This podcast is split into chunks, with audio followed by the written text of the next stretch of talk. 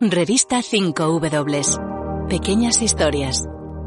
Grandes explicaciones.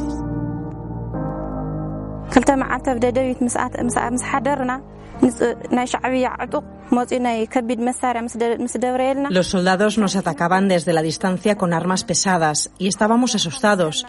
Por eso escapamos y caminamos durante 12 días, huyendo. Ahora, gracias a Dios, estoy bien, pero no encuentro a mi marido. Ella es Mebrehit, tiene 38 años y escapó de su ciudad, en el norte de Tigray, con sus 4 hijos. Estoy con mi hermana, pero nos falta comida, agua y asistencia médica. Dormimos en el suelo. Somos mucha gente, personas con discapacidad, mujeres embarazadas, recién nacidos. Hay mucha gente enferma. Necesitamos ayuda. Necesito ayuda.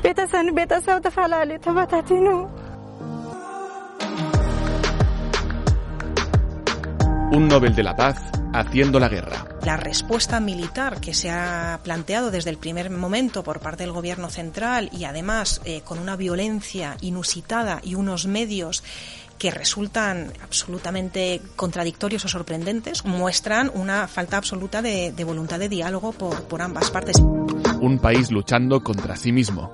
El conflicto que comenzó en el norte del país ha hecho una metástasis en el resto del territorio y va a ser muy difícil volver a una antigua normalidad a corto plazo. Creo que los puentes que había entre las diferentes comunidades se han roto. Creo que hay muchos intereses distintos y que va a costar armonizar todos estos desencuentros. Un lugar excepcional. Era uno de los países que más había crecido el continente, que mejores números mostraba y había dejado prácticamente atrás aquella época de hambrunas en las que se asociaba a Etiopía. Además, ese orgullo de haber sido, junto con Liberia, el único país africano no colonizado. Pocos países en el mundo tienen una situación tan delicada como la que tiene Etiopía y el mundo no se puede permitir que caiga. Condenado a repetir su historia. Los movimientos de población no son nuevos en Etiopía. Es uno de los países africanos donde hay más migraciones, tanto hacia afuera como hacia adentro. Hoy buscamos las 5 W de la crisis en Etiopía. Somos Paula Brujats y Adrià Atardi. Bienvenidos a las crónicas de larga distancia. Hazte socio de Revista 5W. A un lado, el ejército etíope. Enfrente, los guerrilleros de Tigray, una región rebelde del norte. Y en medio, como casi siempre, la población civil.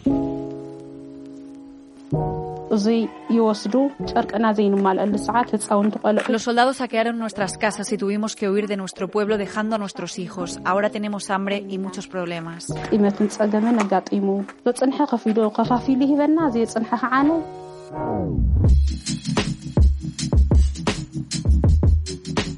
Llevan más de un año enzarzados en un conflicto de raíz regional que ha acabado poniendo en jaque la estabilidad de todo el país. En las últimas semanas, los rebeldes de Tigray han hecho bastantes avances, acercándose a Addis Abeba, hacia la capital de Etiopía. Igor Barbero, periodista y socio fundador de la revista 5W. Y han forjado también alianzas con otros grupos rebeldes dentro del país y están amenazando un poco con tomar el control de la capital etíope y de desbancar al primer ministro Abiy Ahmed del poder, ¿no? Yo creo que nadie se esperaba realmente que la situación en Etiopía se fuera a degradar tanto en un periodo tan corto de tiempo. Elsa Aime, historiadora e investigadora del Grupo de Estudios Africanos de la Universidad Autónoma de Madrid. El primer ministro Abiy Ahmed anunció que se iba al frente. Se publicó una foto en uno de los medios etíopes con el primer ministro vestido con su uniforme, ¿no?, militar. Y bueno, es sorprendente, pero en realidad yo creo que lo que hay que leerlo en clave de, por un lado, un intento de animar a las tropas, porque esto ya es una guerra que lleva durando un año y que está suponiendo un desgaste, ¿no?, en el propio ejército. También una forma de movilizar a los jóvenes y yo creo también para reafirmar su liderazgo, ¿no? Pero ¿qué es la región de Tigray? ¿Qué importancia tiene y qué ha encendido la mecha allí? Tigray es la provincia de Etiopía situada más al norte, hace frontera con Eritrea y es hogar de un 6% del total de la población etíope. Es una región con tradición rebelde de históricas guerrillas y a finales del siglo XIX los tigriñas, junto con otros grupos, derrotaron a los invasores italianos y también fueron el Frente Etíope en la guerra con Eritrea. Esta región norteña fue la cuna de los guerrilleros del Frente de Liberación del Pueblo de Tigray, que derrocaron en 1991 la dictadura comunista que gobernaba Etiopía. Durante las últimas 3 décadas, estos guerrilleros, reconvertidos en políticos, han liderado la política del país. El Frente de Liberación del Pueblo de Tigray, el partido nacionalista que gobierna la región, ha liderado la coalición de 4 partidos que han gobernado Etiopía. Pero la situación cambió en 2018 con la llegada al poder del actual primer ministro Abiy Ahmed, designado a dedo por esa coalición. Ahmed la disolvió y creó un nuevo partido, el Partido de la Prosperidad, con el que ganó las elecciones en 2020. La decisión no gustó al Frente de Liberación del Pueblo de Tigray, que no aceptó la disolución porque entendían que constituía una pérdida de poder y una voluntad de centralizar el poder en la capital, en Addis Abeba, un movimiento de Abiy Ahmed en un país federal compuesto por 10 estados y donde conviven más de 80 grupos étnicos.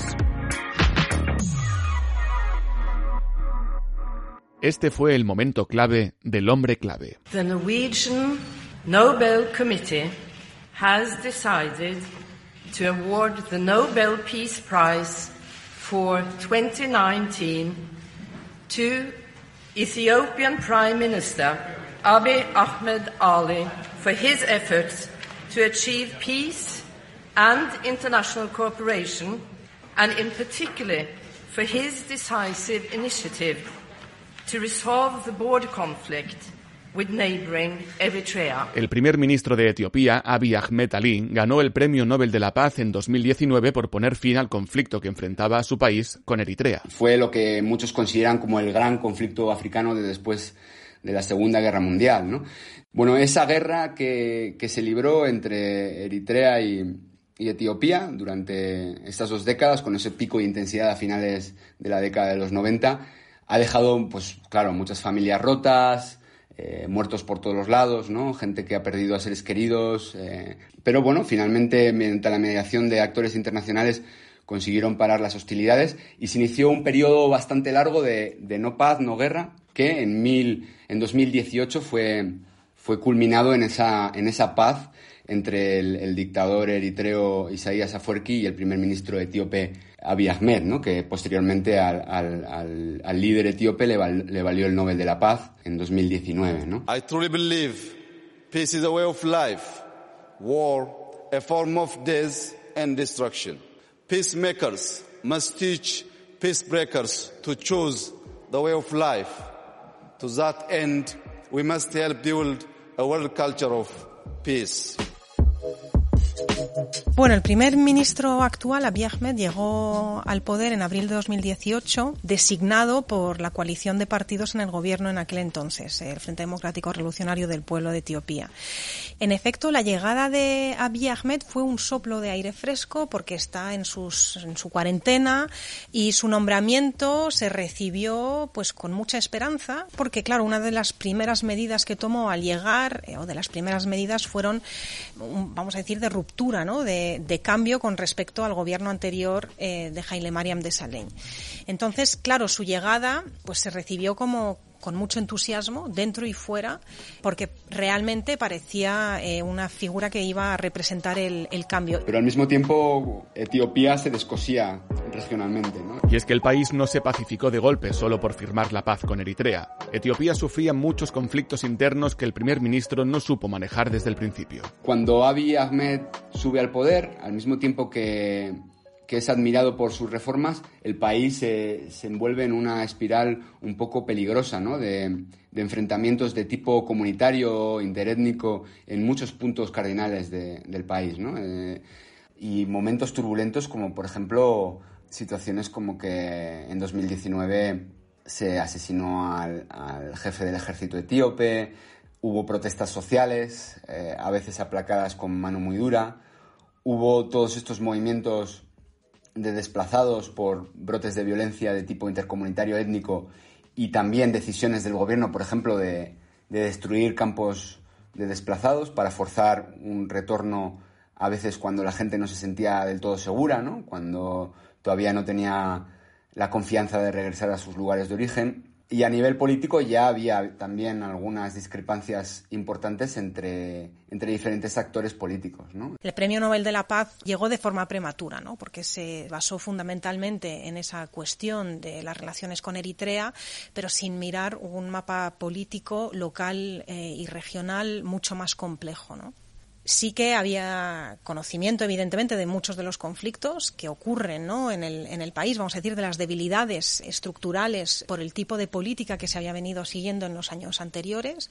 Una política que, por parte justamente de esa coalición de partidos en el poder, el EPRDF, que buscaba controlar mucho el espacio político y, claro, eso genera problemas y tensiones que tienen que ver con el modelo de Estado, ¿no? Además, en 2020, con el añadido de la pandemia, ¿no?, que se posponen las elecciones generales en Etiopía y eso alimenta el descontento entre diferentes sectores políticos que quieren que a toda costa las elecciones se celebren para decidir el futuro político del país.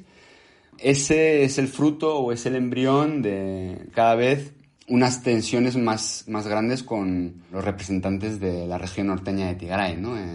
Y a partir de ahí los líderes en Tigray, el Ejecutivo Regional inicia una serie de desafíos. Hay una retirada de los parlamentarios, de tigriñas del Parlamento Nacional.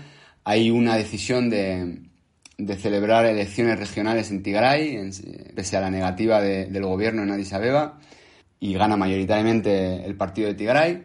Y hay también una cesación de reconocimiento por parte de las autoridades en Tigray de la legitimidad del primer ministro etíope Abiy Ahmed por el hecho de haber aplazado la celebración de las elecciones por la pandemia, ¿no? El conflicto estalla realmente porque hay una falta de voluntad de diálogo por las dos partes, ¿no? Por la parte del Frente de Liberación del Pueblo de Tigray y por parte del gobierno central de Abiy Ahmed. Y el Frente de Liberación del Pueblo de Tigray es el que orquesta un ataque militar, o sea, un ataque a las bases militares del ejército en la región del Tigray, ¿no? En concreto en Mekele, ¿no?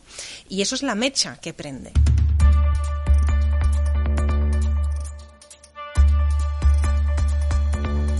Así estalló uno de los peores conflictos de 2020, un año muy marcado por la pandemia, y pronto se comprobó que la guerra de Tigray no se quedaría allí, tendría muchas más ramificaciones. Durante meses ese conflicto se mantiene en una situación en la que las fuerzas etíopes tienen el mando, y en junio de 2021, en junio de este año, hay un cambio total de la partida, es decir, del conflicto, del contexto bélico, porque las fuerzas rebeldes lanzan una ofensiva que hace que gran parte de las tropas de Etiopía, de Eritrea, se retiren del territorio.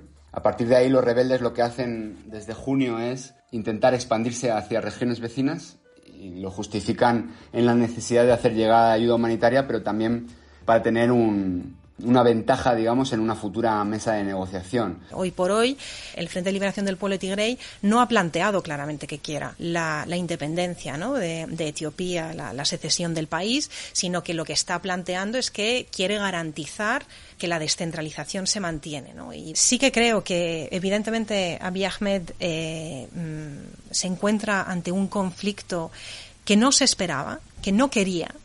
Y luego, por parte del TPLF, probablemente las bases sociales del TPLF hoy sean mucho más fuertes de lo que eran hace 2 años. Lo cierto es que la situación que está viviendo el pueblo de Tigray es una situación insostenible. Entonces, motivaciones para que se sienten en la misma mesa las hay.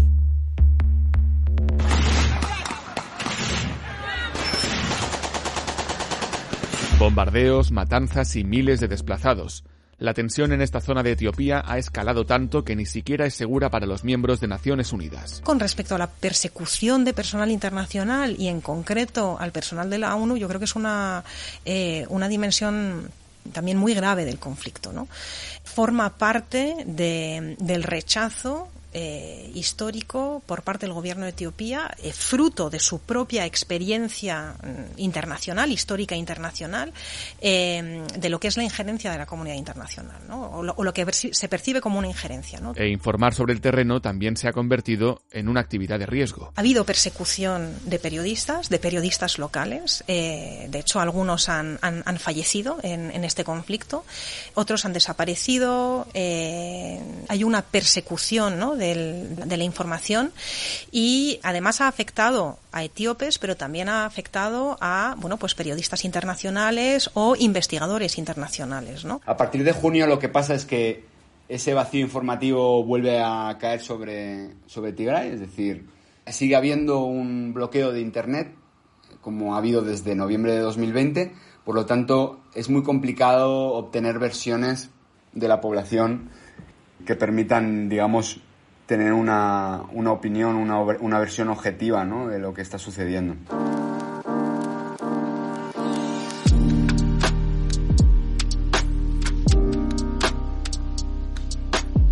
شومي لملم يبهال قال إسران شو عتن عمت أربعة ولعت اللوني أوزي ولدنا. Me llamo Lemlem, tengo 27 años y 4 hijos. Nací en Tigray, donde ahora no hay paz y nos enfrentamos a la guerra, al hambre y tampoco tenemos hospitales.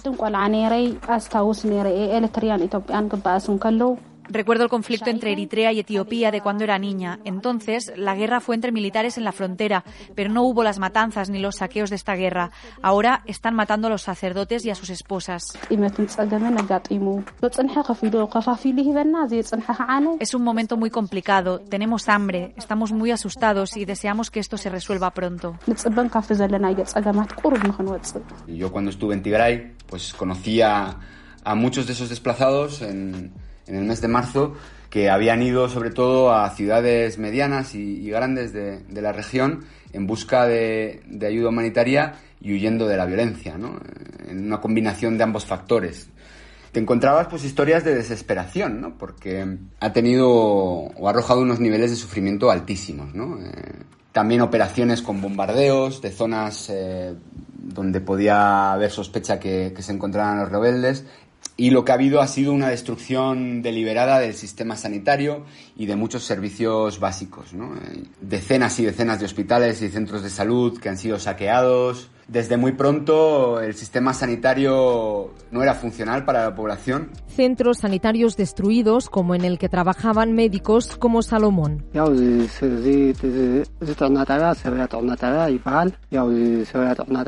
Este es el centro sanitario de Sebella y atendía a más de 17.600 personas, pero fue alcanzado por proyectiles y está en gran parte destruido. Los soldados también lo han saqueado y se han llevado material médico y medicinas. Esto supone un problema importante porque mucha gente está enferma y no se les puede atender. Muchos están muriendo, sobre todo personas que padecen diabetes, VIH u otras enfermedades y que no tienen acceso a su medicación. La gente necesita ayuda.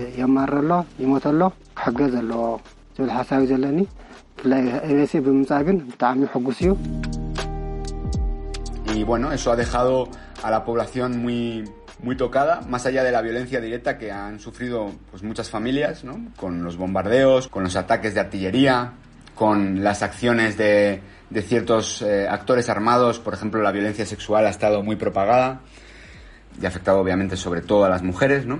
Y la llegada de ayuda humanitaria por tierra y por aire era extremadamente complicada, ¿no? Enseguida hablamos del último recurso que les queda a todos ellos. 30 segundos y volvemos con el director de 5W, Agus Morales. Crónicas de larga distancia.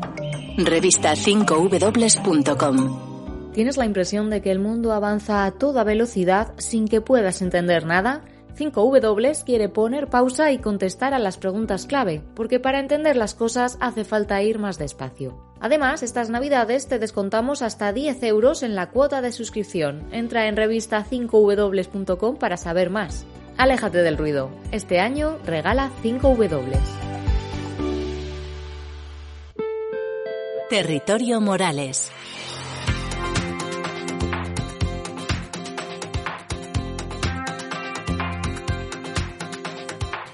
Una vez más nos acompaña el jefe, Agus Morales. ¿Qué tal? ¿Cómo estás? ¿Qué tal, Adrià? Como siempre, con Agus intentamos, no sé si abrir o centrar un poco el foco en el tema que estamos tratando. Hemos visto ya en este podcast en qué punto está ahora mismo el conflicto etíope, las causas, los efectos también sobre la población. Y contigo nos queríamos centrar en seguramente la última de las consecuencias para mucha gente, que es que acaba marchándose, huyendo de su casa.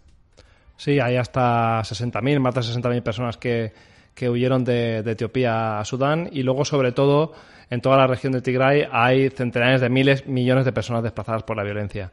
Creo, además, que los cálculos que se pueden hacer no hacen justicia a lo que realmente está ocurriendo por la magnitud de la violencia y ya por el tiempo.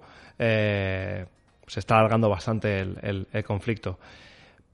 Todo ello en un país en el cual ya se producen de por sí movimientos de población. En 2018, por ejemplo, hubo también enfrentamientos entre diferentes comunidades que hicieron que en aquel momento hubiera hasta 3 millones de personas desplazadas en todo el país. Etiopía es el segundo país más poblado de África. Eso también explica todos esos movimientos internos, pero son movimientos, insisto, que tienen que ver con la violencia.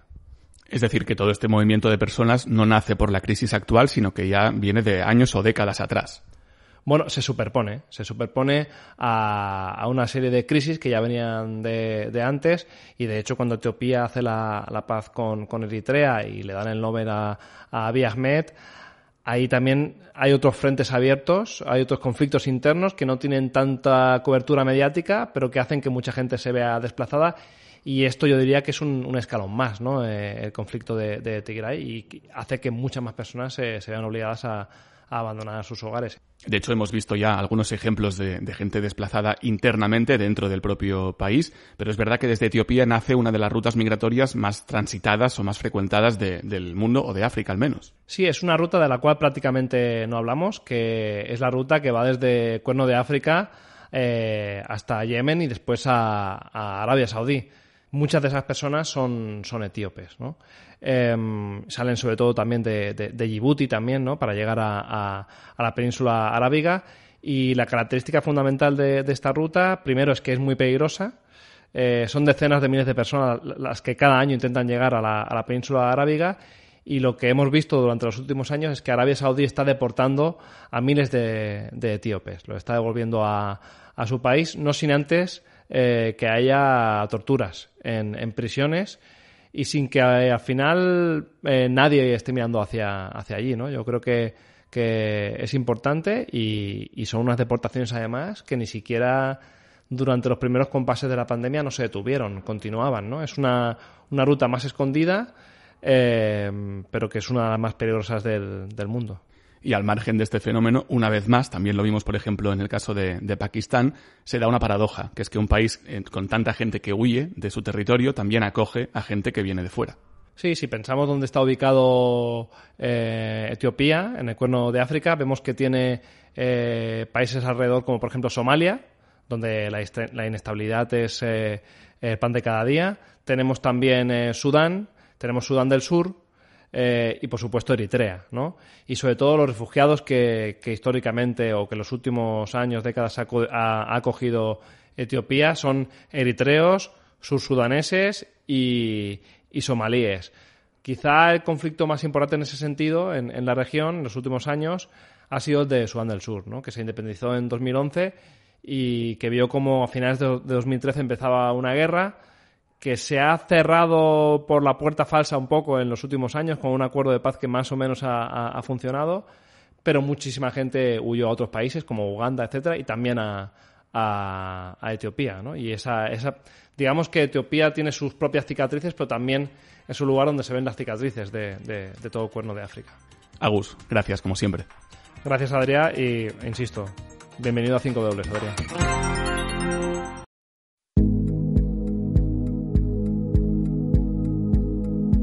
Etiopía es un país que estaba experimentando un crecimiento económico fenomenal desde comienzos de siglo XXI, en la primera década en particular, ligado al boom de las commodities, y lo cierto es que se ha llegado a hablar de tasas de crecimiento del 15%, ¿no? en algunos años, ¿no? Y este crecimiento económico era fundamentalmente también el producto de lo que se denomina, ¿no?, como el Estado desarrollista, ¿no?, es decir, una economía fuertemente intervenida por parte del Estado y en particular, y este era el objetivo, ¿no?, un proceso de industrialización. Lo cierto es que Abiy Ahmed rompe un poco con este proyecto, ¿no? Y desde que estalló la guerra ha seguido con un proyecto de privatización de ciertas empresas públicas, y esto sin duda también ha sido un elemento, ¿no?, de ruptura entre el Frente de Liberación del Pueblo de Tigray y Etiopía. Con miles de años de historia propia y más de 100 millones de habitantes, la realidad etíope es grande, diversa, compleja y en algunos aspectos única. El corresponsal en África y socio fundador de 5W, Xavi Aldecoa, nos retrata esta excepción africana. Bueno, Etiopía yo diría que es un país sobre todo con carácter, con sus contradicciones, como muestra que tenga un primer ministro Nobel de la Paz que esté haciendo la guerra, solo es el último ejemplo, pero sobre todo diría que es un país singular. Es un país singular tanto a nivel histórico como por su cultura, también por su condición geográfica o su situación geográfica. En primer lugar, a nivel cultural es una extrañeza porque tiene una convivencia religiosa y de admirar. Es un país tolerante, hay una comunidad, sobre todo con el epicentro en la ciudad de Harar, musulmana, también ortodoxos, por supuesto, Naxum, Bajardar, animistas en el sur del país, también comunidades judías, y en ese sentido Etiopía es un ejemplo para el resto del mundo por esa convivencia. Tiene también otras particularidades, como su propia escritura, su propio calendario, el gregoriano, y la verdad es que convive no solo a nivel religioso sino étnico, más de 80 etnias en el país. Hasta ahora Etiopía era hasta hace poco un ejemplo de crecimiento económico, sobre todo también en las últimas décadas era uno de los países que más había crecido el continente, que mejores números mostraba, y había dejado prácticamente atrás aquella época de hambrunas en las que se asociaba Etiopía a las hambrunas. Es también, yo diría, un país orgulloso de su historia, una historia milenaria. Es que tenemos que pensar que Etiopía es uno de los países más antiguos del mundo. Hay referencias de Etiopía en la Biblia. La antigua Abisinia, por ejemplo, se data de 400 años antes de Cristo. Tiene reinos como el de Aksum, con una antigüedad de cientos y cientos de años. Además, ese orgullo de haber sido, junto con Liberia, el único país africano no colonizado. Estuvo ocupado por los italianos del 36 al 41, pero no llegaron a hacer una administración en el país, por tanto se considera no colonizado, y eso lo puedes ver incluso en los pequeños detalles, el orgullo de los etíopes respecto a esa independencia, a ese carácter, a ese imperio que tienen histórico detrás, a sus espaldas. Se nota en los pequeños detalles, cuando alguien te sirve un café o cuando alguien tiene una conversación contigo. Se nota mucho que los etíopes están muy orgullosos de su historia. Y por último diría que a nivel geoestratégico Etiopía es clave. Pocos países en el mundo tienen una situación tan delicada como la que tiene Etiopía, y el mundo, África en particular, pero el mundo en general, no se puede permitir que caiga, porque en el norte tiene Eritrea, un país que es de las peores dictaduras del mundo, pero a un lado tiene Somalia, un país en el desgobierno desde 1991, que no acaba de levantar cabeza. Al otro lado tiene Sudán, que acaba de vivir un golpe de Estado. Sudán del Sur, un país que vivió más de 4 décadas en guerra, que firmó la independencia en 2011 y ahora ha vuelto otra vez al conflicto. Es un país con unas fronteras muy delicadas, y la verdad es que es uno de los socios estratégicos, por ejemplo, de Estados Unidos en la zona. Si Etiopía cae, si Etiopía se convierte en una zona de guerra, de desgobierno, afectará a toda la región, una región que es la puerta, y ya lo están haciendo, del yihadismo, ya sea en Somalia sobre todo, pero vamos viendo cómo se extiende a su vecino del sur, el vecino del sur de Etiopía y de Somalia, que es Kenia. Así que la situación en Etiopía es un país clave, es un país singular, como decía al principio, pero que nos concierne también a todos.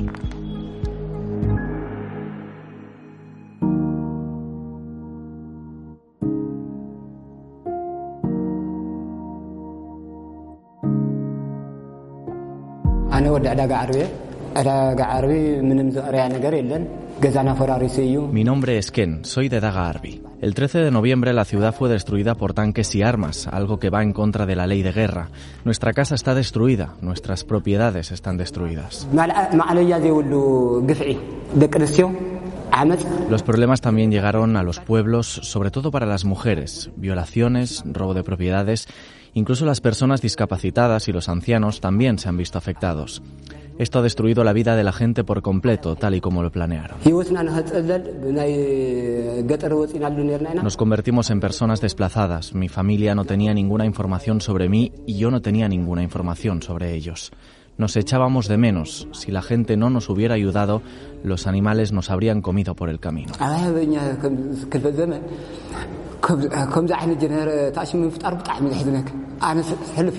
Tengo 4 hijos, pero ahora no tengo nada. Nuestros hijos no tienen nada. En lugar de preocuparse por los niños, las personas de entre 7 y 80 años están muriendo. Lo que está ocurriendo es muy triste. No quiero que les pase esto a mis hijos.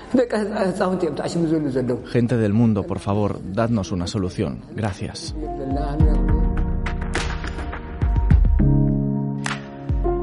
Yo no le veo una solución negociada a este conflicto y creo que eso es lo que sería necesario. Pero creo que hoy por hoy este conflicto es un conflicto que se resolverá por la vía de las armas. Yo creo que el escenario más probable es que sea un conflicto que se enquiste y que se prolongue y que además pueda extenderse a otras regiones del país, que probablemente nos pueda llevar realmente a una degradación, ¿no?, de la realidad política y social, y con unas terribles consecuencias para el conjunto de la sociedad, ¿no?, y con más hambrunas, con más violencia, con una mayor vulnerabilidad de la población. Creo que Etiopía se enfrenta a unos años de muchísima incertidumbre. Va a ser muy importante los esfuerzos de todos, un poco por poner tierra de por medio, por intentar cerrar las heridas y mirar al futuro. Y yo creo que Etiopía es un país que tiene muchísimas cosas buenas, muchísimas virtudes.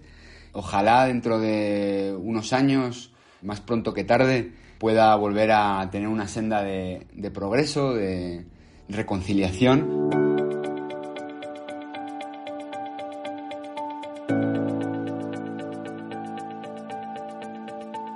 Con Etiopía cerramos este año de podcast en el que también hemos recorrido Birmania, la India, Afganistán y Pakistán, entre otros países. Hemos hablado de salud, de vacunas, de migración y de crisis climática. Hemos despedido a Merkel y hemos conocido a Biden. Un año 2021 que, como todos, ha tenido más preguntas que respuestas. Y seguiremos buscando todas estas preguntas el próximo año. Nosotros ya volvemos en enero, en 2022, con más W. ¿Se puede contar el mundo con las 5W?